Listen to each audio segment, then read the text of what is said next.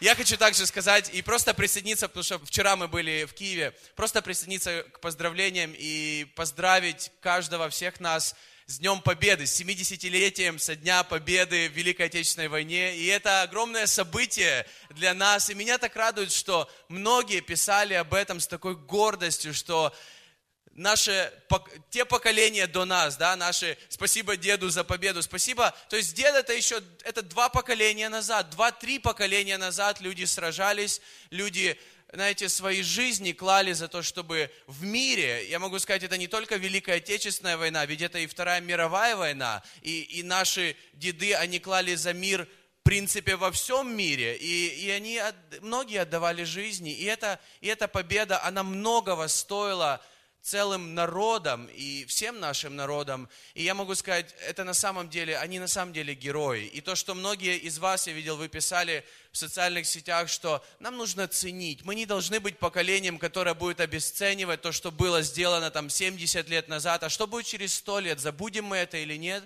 И когда я думал об этом, знаете, я подумал, нам надо ценить, нам нужно учить этому своих детей, но также я просто, я просто думал, и как будто Дух Святой мне просто вот внутри начал говорить, а что по поводу нашего поколения? А что по поводу нашего поколения христиан, которых Бог тоже призывает к чему-то? И подумай сегодня, если наши деды, которыми мы гордимся, и которые для нас герои, они делали такие подвиги. У меня вопрос, а что мы делаем сегодня, как поколение христиан, которое живет в это время? Они сражались за ценности в своем поколении, а мы их через поколение благодарим. Что мы делаем сегодня, чтобы те поколения, которые будут после нас, возможно, тоже нас благодарили. Мы говорим, что они герои. И я хочу сказать, я верю, Бог призывает и в этом поколении, и сегодня кого-то в этом зале быть героем веры.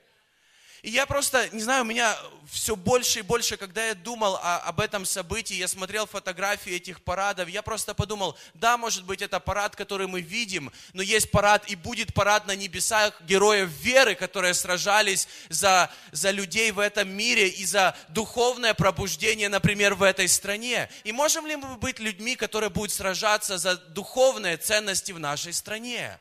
Сражаться и, возможно, даже как сегодня Витя, когда вел прославление, он говорил, Иисус, мы отдаем Тебе свои жизни. Не просто отдаем жизни, знаешь, как на крест, но мы просто также вкладываем свои жизни, свою веру в то, чтобы служить другим людям, и то, чтобы другие люди или другие поколения после нас, они имели свободу. И я просто думал о войне, я думал, ведь мы учили в школе, все мы учили в школе, что происходило тогда, сколько было битв, и что были битвы, в которых мы проигрывали – но войну мы не проиграли. Были битвы, которые, знаете, были просто поворотными, когда все пошло в другую сторону. Кто помнит? Кто, это, это было здесь, на территории этой страны. И я просто думаю, была победа на Христе 2000 лет назад, которая просто повернула все в духовном мире. Но, друзья, еще есть люди, за которых нам стоит воевать. И я не знаю, к кому я сегодня обращаюсь, но я молюсь, чтобы это слово было сегодня к кому-то, потому что тебе стоит воевать за тех людей, которые еще не с Богом. Нам стоит за них сражаться, но не с мечом, но в молитве.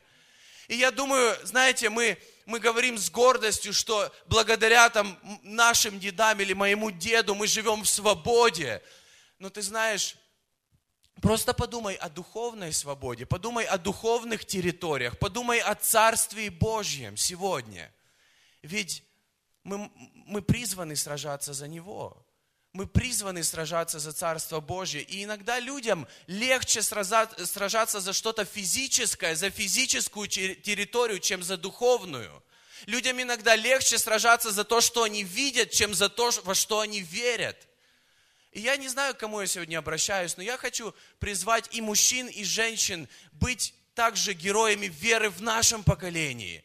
Ведь то поколение, оно не было идеальным, но у них было знаете, такое чувство, что мы будем стоять до последнего. Мы будем сражаться, и даже если мы потеряем жизнь, мы ее потеряем не напрасно. И даже если мы сегодня жертвуем и отдаем, и вкладываем, друзья, это не напрасно. Давайте верить это, видеть своими духовными глазами. И я, я хочу сегодня проповедовать из книги Деяний. И последнее время я много читаю книгу Деяний, но я хотел бы, чтобы это был также призыв к тому, чтобы, знаете, мы, мы жили этими деяниями, чтобы эти деяния происходили в нашей жизни постоянно, когда мы, знаете, молимся о наших близких, когда мы молимся о тех людях, которые нуждаются сейчас в Боге, или когда мы стоим за них, и мы не верим, что они, знаете, они погибнут, но они будут с Богом. У многих из нас сейчас есть люди, о которых вы можете подумать, которые, знаете, может быть далеко от Бога, но я хочу приободрить. Давайте верить, что они будут с Богом. Давайте не смотреть на все обстоятельства, давайте молиться и верить, что они будут с Богом. И я, я хочу жить среди патриотов Царства Божьего. Я хочу жить между патриотами Царства Божьего, которые готовы плечом к плечу сражаться. И знаешь, та война объединила многие народы. И война духовная, она уже стирает границы между народными, и мы становимся царственным священством, как говорится в Библии. Мы становимся одним народом и воюем ради одного, одной свободы во Христе. И да, у нас есть победа, но есть еще за кого сражаться. Кто согласен? И в той войне воевали и женщины, и мужчины. И в этой войне воюют также все. Но воюют, может быть, не физическим оружием, но духовным. И в Библии говорится, что наша брань, она не против плоти и крови, но против каких-то духовных вещей. И если у тебя есть за кого сражаться, я, я надеюсь, это слово будет сегодня для кого-то. Я верю, здесь сидят, знаете, герои, которые совершенно не подозревают, что вы герой. Как и две тысячи лет назад, о тех людях, о которых мы сейчас будем читать, как и 70 лет назад, те люди, которые, знаете, они не шли, знаете, отдавать свои жизни за то, чтобы их называли героями. Они просто верили во что-то. И, и нам надо верить. Аминь. Третья глава, с 1 по 11 стих. Это история, которая пару лет назад лично меня очень коснулась. И я последние пару недель над ней также много размышлял. И я хотел бы просто, чтобы, знаете, не во время проповеди были все ответы на какие-то наши вопросы, но но мы ушли с какими-то мыслями и получили ответы после, увидели эти ответы в своей жизни, может быть, среди недели. Деяние 3 глава с 1 стиха. Петр и Иоанн шли вместе в храм в час молитвы 9. И был человек, хромой от чрева матери его, которого носили и сажали каждый день при дверях храма, называемых красными, просить милостыни у входящих в храм. Он, увидев Петра и Иоанна перед входом в храм, просил у них милостыни. Петр с Иоанном, смотревшись в него, сказал, взгляни на нас. И он пристально смотрел на них, надеясь получить от них что-нибудь. Но Петр сказал, серебра и золота у меня нет, а что имею, то даю тебе во имя Иисуса Христа, Назарея, встань и ходи. И взяв его за правую руку, поднял, и вдруг укрепились его ступни и колени, и вскочив, встал и начал ходить, и вошел с ними в храм, ходя и скачая, хваля Бога. И весь народ видел его ходящим и хвалящим Бога, и узнавали его, что это был тот, который сидел у красных, эм, у красных дверей храма для милостыни, и исполнились ужаса и изумления от случившегося с ним. И как исцеленный хромой не отходил от Петра и Иоанна, то весь народ в изумлении сбежался к ним в притвор, называемый Соломонов. Я верю, знаете, вот эти... Оу, все нормально, спасибо. Э, я верю, вот эти истории в Библии, они написаны нам для чего-то, для приободрения, а не для того, чтобы сказать, а где в нашей жизни такие истории? Но я верю, в нашей жизни есть такие истории, будут такие истории, и будут на следующей неделе, и сегодня будут такие истории. Потому что Бог один и тот же.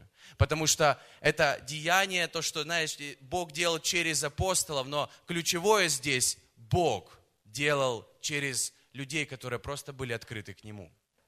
И э, Здесь, кстати говоря, описано первое чудо, которое было... Помните, первое чудо Иисуса?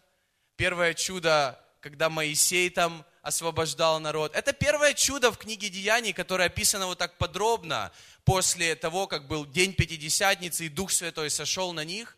И это было во время молитвы, когда они должны были быть в храме и молиться. Они шли в храм. И первое чудо в церкви. И я верю, знаете, оно тоже нас может чему-то научить. И оно может чему-то нас приободрить. И, возможно, кому-то сегодня очень нужно первое чудо в вашей жизни.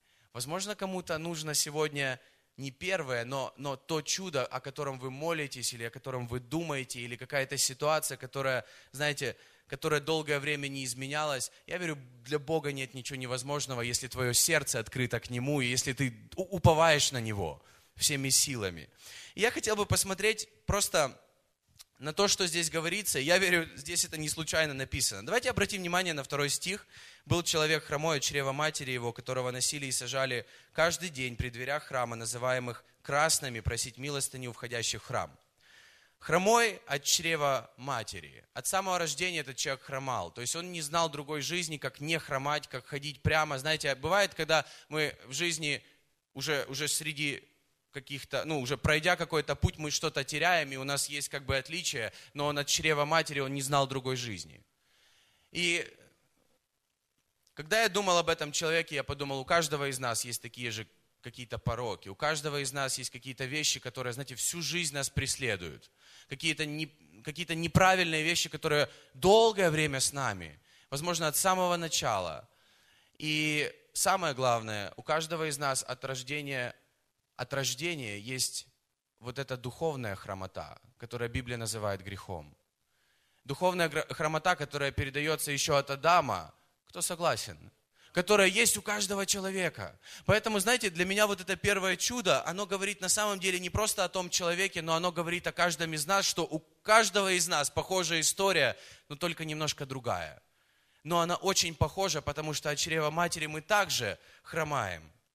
И мы хромаем, но тем не менее мы ищем чего-то в жизни, мы ищем какое-то, может быть, милостыни от Бога, или мы ищем, чтобы, чтобы что-то иметь в своей жизни. Так же, как и этот человек, он просил милостыни у дверей храма, и он сидел перед храмом, говорится. Он сидел перед вот этими красивыми воротами. Кстати, красными воротами говорится только в нашей Библии.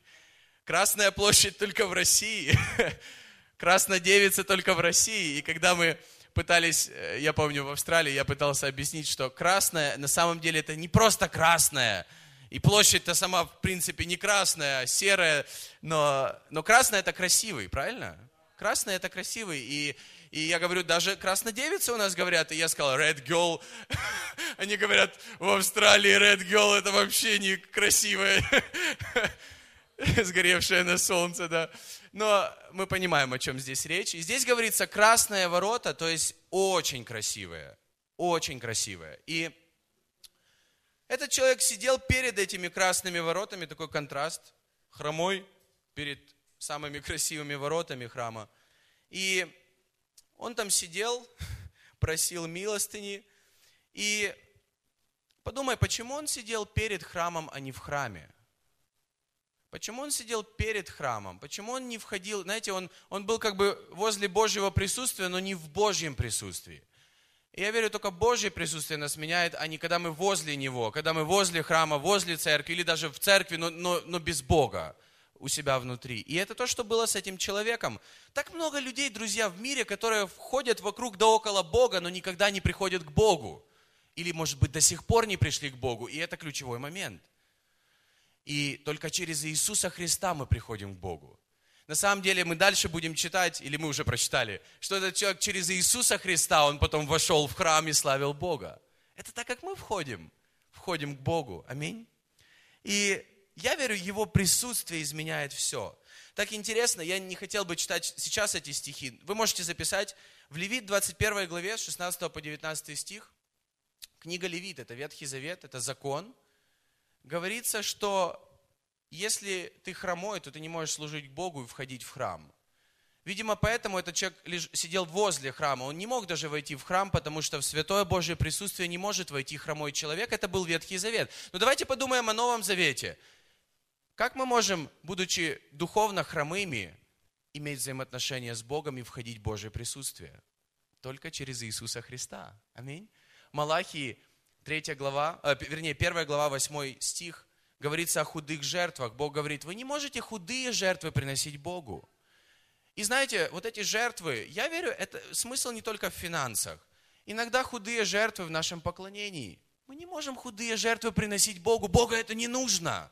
Не нужно. Аминь. Скажи, аминь, не нужно. Поэтому сегодня, я не знаю, вот чувств... что вы чувствовали во время поклонения? Я чувствовал, что, знаете, многие сердца, они настолько ищут Бога, они настолько поклонялись Богу. И это не просто голос, который ты слышишь, вот, я не знаю, это, это то, что ты чувствуешь духом. Я не знаю, как ты чувствовал или нет, но, но я верю, худые жертвы Богу не нужны. И здесь сейчас говорится не только о физических жертвах, но и о духовных жертвах. Возможно, неправильное отношение нашего сердца, с которым мы что-то хотим сделать для Бога. Как говорится об Авеле и Каине, и что их жертвы, они отличались, хотя они, возможно, были большие, но они отличались, и, для Бога нужно, нужно самое лучшее наше отношение. Но давайте вернемся к этой истории. Э, он просил, кстати, мирского, а не Божьего. Так интересно, он сидел у ворот, и, возможно, из-за того, что он был с детства, знаете, хромой, он просил мирского, и иногда даже мы, будучи в церкви и приходя к Богу, мы просим больше мирского, чем Божьего. Но, возможно, проблема в его жизни, она скрывалась не от, не от того количества мирского, сколько у него было в жизни, от того, может быть, чуть-чуть Божьего, которое бы могло изменить его жизнь. И я хочу приободрить тебя. Ищи сегодня Божьего, а не мирского. Не, не просто в своей молитве проси, а, знаешь, милостыни. И это нормально, когда мы просим, все нормально. Но, но проси Божьего, который изменяет твою жизнь, а не просто милостыни, которая добавляет в жизнь, а потом уходит. И этот просил всю свою жизнь милостыни какого-то мирского, золота, серебра и так далее. И это, это нормально иметь это в жизни, или когда мы благословляем других людей. Но самое крутое, что может быть, это когда Божье появляется в жизни, которое изменяет жизнь. Божье, которое изменяет жизнь. Божье внутри. И это Божье, это был Иисус Христос, о котором они сказали. Аминь. И что такое быть счастливым? На конференции «Раскрась», кстати, у нас был такой мужская сессия, что ли, мужской сессион такой. Мы сидели с мужчинами на сцене, и вопрос, над которым мы рассуждали, и было сложно ответить, на самом деле, что мужчине нужно для счастья? Что мужчине нужно для счастья? Что тебе нужно для счастья? И на самом деле, может быть, это банально и, и очень духовно, но, но я верю, Бог нужен мужчине для счастья номер один. И когда мужчина теряет Бога, все остальное мы можем гнаться, завоевывать, достигать, но без Бога мы на самом деле не будем счастливы. И то, что было с этим человеком, ну даже если бы у него был, знаете, такой день, когда джекпот, когда он просто завалили его золотом, но самое главное в его жизни не изменилась вот эта хромота. Духовная хромота в нашей жизни, когда мы постоянно спотыкаемся и делаем те же ошибки, это, это то, что не делает нас счастливыми, сколько бы серебра и золота у нас не было в жизни. Поэтому иногда мы такими себя несчастными чувствуем, когда у нас чего-то нет. Друзья, что у нас есть? Может, у нас что-то в Боге есть. И то, что у нас есть в Боге, и то, что у тебя сегодня есть в Боге, это может изменить полностью все в твоей жизни. Я верю в это. И давайте посмотрим, что было дальше. С 3 по 5 стих. Я еще раз прочитаю. Он увидел Петра и Иоанна перед входом в храм и просил у них милостыни. Петр с Иоанном, смотревшись с него, и сказали, взгляни на нас. И он пристально смотрел на них, надеясь получить от них что-нибудь. Иногда люди будут ожидать от нас, как христиан, только помощи, допустим, материальной, какой-то поддержки.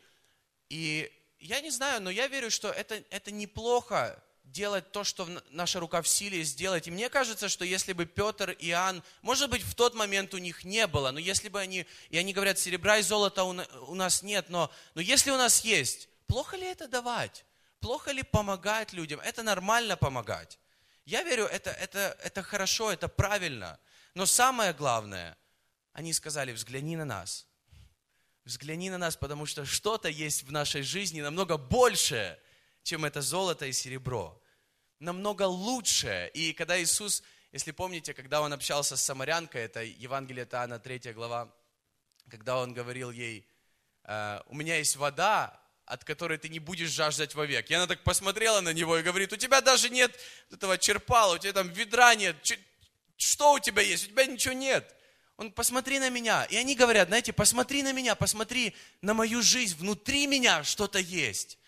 И иногда мы можем расстраиваться, когда, может быть, мы физически или материально не так много можем сделать или помочь, но я верю, как христиане, нам нужно быть светом этому миру, чтобы люди смотрели на нас, в нас и видели что-то большее, чем то, что мы можем помочь. Но когда мы можем помочь, я верю, нам нужно помогать. Это правильно, это то, что расширяет наше сердце, потому что там, где сокровище, там будет наше сердце, там будет и наша жизнь.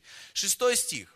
Но Петр сказал, серебра и золота у меня нет, а что имею, то даю тебе во имя Иисуса Христа Назарея, встань и ходи.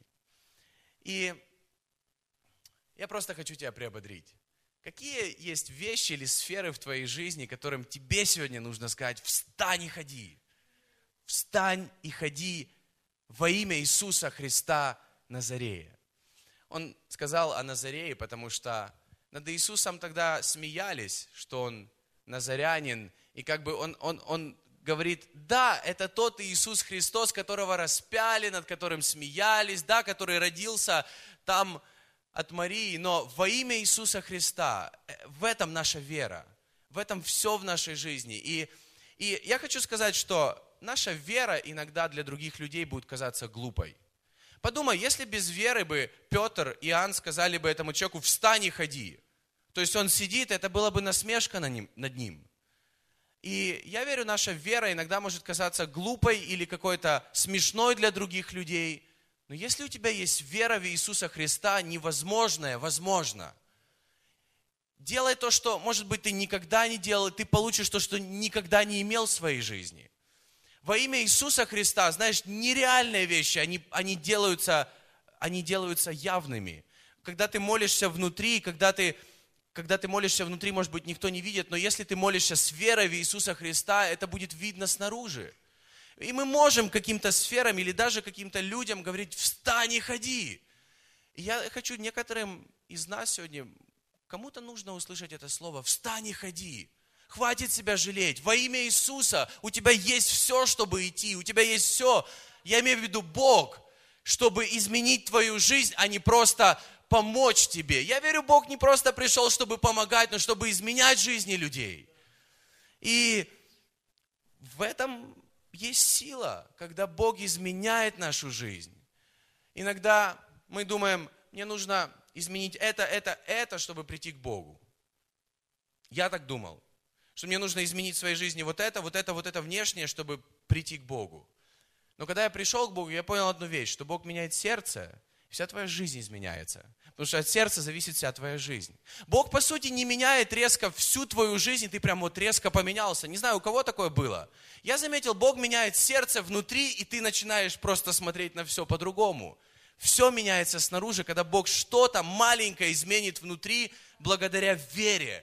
Если у нас сегодня вера, если у нас есть вера, ты можешь с верой сказать, встань и ходи, встань и ходи. И вот эти слова «встань и ходи», ты знаешь, они в Библии звучат не только в этой истории, и в других историях, и мы, мы немножко позже посмотрим на это. И Иисус, Он отдал себя, чтобы ты приобрел что-то от Бога. И Иисус пострадал, чтобы ты встал и пошел. Иисус был распят на кресте, чтобы ты был исцелен. И если ты в это веришь, ты будешь ты будешь ходить, ты, ты можешь прямо сейчас встать и пойти, если ты веришь в Иисуса Христа. Не в мои слова, а в Иисуса Христа. И я хочу приободрить нас, давайте больше верить. Давайте будем герои. Я говорил вначале, герои веры, герои веры. Но у нас есть Иисус. У нас есть сила, у нас есть основание, у нас есть победа во Христе. Давайте будем вставать и поднимать других людей. И очень важный момент – это то, как произошло вот это чудо, о котором здесь говорится. Как Петр это сделал? Давайте обратим внимание, седьмой стих. «И, взяв его за правую руку, поднял, и вдруг укрепились его ступни и колени». Он ему сказал, встань и ходи, и поднял его. Он сделал, знаете, что-то естественное, то есть он, он ему сказал, и потом сам его поднял.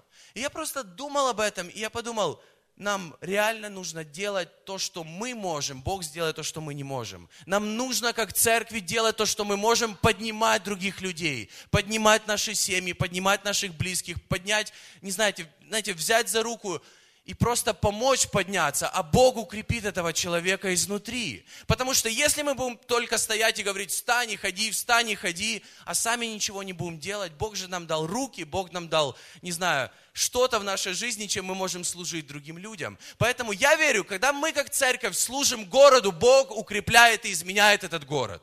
Когда мы только говорим, этого, это первый шаг, или провозглашаем, это хорошо, но нам нужно служить городу и тогда Бог его будет поднимать и укреплять. Аминь. И у каждого из нас есть люди, которые нуждаются. Подумай сейчас о том человеке, который нуждается. Подумай, может быть, о сфере жизни, которая хромает долгое время. И я молюсь просто, чтобы здесь сегодня появилось немного больше веры. Чтобы здесь родилось немного больше веры сегодня. Когда мы поклонялись, мне казалось, что здесь есть вера в зале. Я, я думаю, здесь есть вера, но чтобы здесь появилось немножко больше веры в то, что когда мы провозглашаем это, знаешь, это происходит, потому что это во имя Иисуса Христа, а не нашими какими-то силами и способностями. Те, кто страдают, те, кто в нужде, те, кто без сил,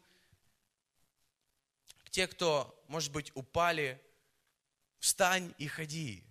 Это то, что Бог хочет, чтобы в нашей жизни было, чтобы мы не ползали, чтобы мы не хромали всю жизнь, чтобы мы ходили. Когда мы физически болеем, когда мы духовно устали. И так интересно, что дальше в этой истории, и у меня уже нет особо времени об этом говорить, но дальше в этой истории говорится, что когда этот парень, когда этот человек, мужчина, он встал, это стало огромным свидетельством для многих людей – и многие люди потом пришли к Богу через, через то, что Бог сделал с этим человеком. Мы знаем, что он потом вошел в храм к Богу, и он вбежал и просто танцевал, говорится, говорится так много глаголов, что он вскочив, встал, начал ходить, вошел с ними в храм, ходя и скача и хваля Бога. Так много он начал делать, когда Бог что-то изменил. Начни это делать, начни скакать для Бога. Может быть, Богу нужно сегодня коснуться твоего сердца. И тогда ты начнешь это все делать или какому-то человеку коснуться сердца. Давайте молиться сегодня о таких людях, которым нужен Бог. И Деяние 4 глава, дальше говорится, продолжается эта история. И эта история стала таким ключевым моментом, когда ну, Петра и Иоанна посадили там в тюрьму. Но говорится, например, 4 глава, 4 стих, что многие же из слушавших уверовали, и было число таковых людей около пяти тысяч человек, только из-за этого одного человека, которого, жизнь которого Бог изменил. И когда Бог изменил жизнь этого одного человека, вокруг не было толпы, вокруг не было огромной церкви, он был один. Возможно, ты себя сейчас чувствуешь один. Но Бог берет одного, и через это Он влияет на многих, на веру многих людей. Верой немногих, он влияет на веру многих, когда Бог через это делает свои чудеса, когда Бог поднимает людей. Деяние 4 глава, 14 стих говорится, что видя же исцеленного человека, стоящего с ними, ничего не могли сказать вопреки. И дьявол будет всегда пытаться сказать что-то против твоей жизни. Но номер один, у нас есть Иисус Христос, который нас защищает. И номер два, когда Иисус Христос что-то делает в нашей жизни, дьявол ничего не скажет. Ничего не скажет когда мы видим, что Бог, Он меняет жизни людей. Деяние 9 глава с 33 по 35 стих. Я просто хотел бы прочитать еще это место из Библии. Оно очень похоже на это. 9 а, глава, 35 и с 33 по 35 стих. Там нашел он одного человека именем Энея, который восемь лет лежал в постели в расслаблении. Петр сказал ему, Эней, исцеляет тебя Иисус Христос, встань с постели твоей. И он тотчас встал. И видели его все живущие в Лиде и в Сароне, которые обратились к Господу.